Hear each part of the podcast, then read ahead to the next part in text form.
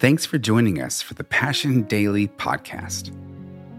This week, we'll be taking a journey through the Psalms as a part of our 20 day devotional titled The Climb. The Psalms describe the highs and lows of humanity's plight in a fallen world. At times, the psalmist's language under the burden of their sin and the sins of others. The writers cry out to God for deliverance and plead with Him for forgiveness. They profess their deep belief that God does indeed hear their prayers, respond to their brokenness, and meet their needs. In the face of the depths of human pain, God is ever present to provide a source of refuge for those who love Him. Today, let's start by centering our hearts on this scripture from the Word of God.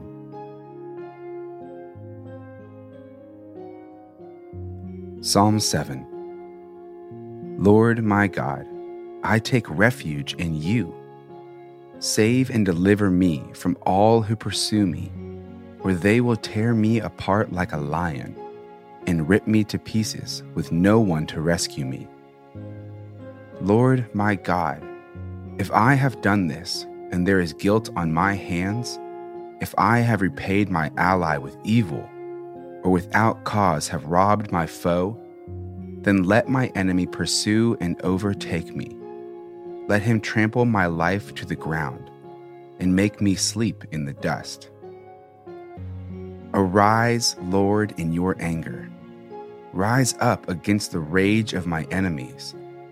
Awake, my God, decree justice. Let the assembled peoples gather around you while you sit enthroned over them on high. Let the Lord judge the peoples. Vindicate me, Lord according to my righteousness, according to my integrity, O Most High. Bring an end to the violence of the wicked, and make the righteous secure. You, the righteous God who probes minds and hearts. My shield is God Most High, who saves the upright in heart. God is a righteous judge a God who displays his wrath every day. If he does not relent, he will sharpen his sword, he will bend and string his bow. He has prepared his deadly weapons, he makes ready his flaming arrows. Whoever is pregnant with evil conceives trouble and gives birth to disillusionment. Whoever digs a hole and scoops it out falls into the pit they have made. The trouble they cause recoils on them. Their violence comes down on their own heads. I will give thanks to the Lord because of his righteousness. I will sing the praises of the name of the Lord Most High.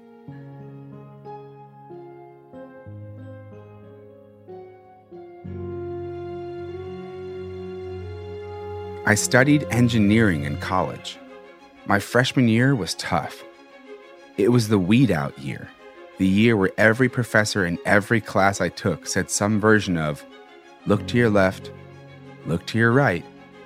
At the end of this semester, one of you won't be studying engineering. While a bit dramatic, they weren't that far off in their claims. Towards the end of that school year, in one of our hardest classes, we were notified of a potential scandal undergoing investigation a group of students had cheated and copied significant portion of each other's code. Panic set in, and accusations were quickly cast. Everyone felt under attack and unsure of how this would play out. The only proof we had was our work, our individual code we had written for the assignments. If accused, students would turn in their work as their witness, their vindication for their conduct. I hadn't cheated or copied anyone. My work was my own, so I turned in my code with confidence, knowing it would prove my innocence. That's what the psalmist says here. He's been accused in his pending investigation.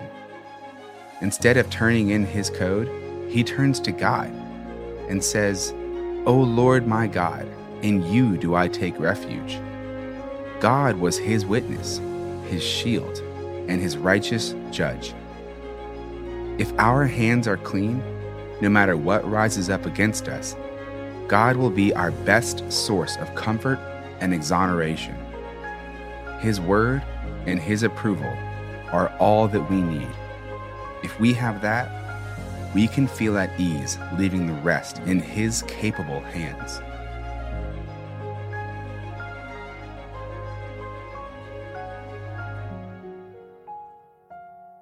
Now, take a minute and pray. Thank God that He is all you need. Confess to Him the times that you have looked for the approval of others instead of Him. If you are carrying anything or holding on to anything that betrays your relationship with God, confess that to Him now. He is faithful to forgive and wants nothing more than to take that burden from you and walk with you once again, holding you in a loving embrace.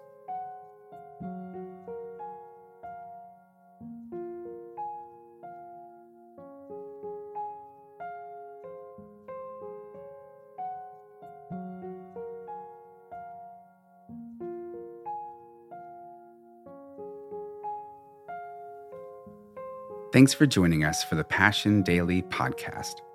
We pray that it was a time for you to connect with God and center your heart on His Word. To join us at Passion City Church in person or online, visit PassionCityChurch.com.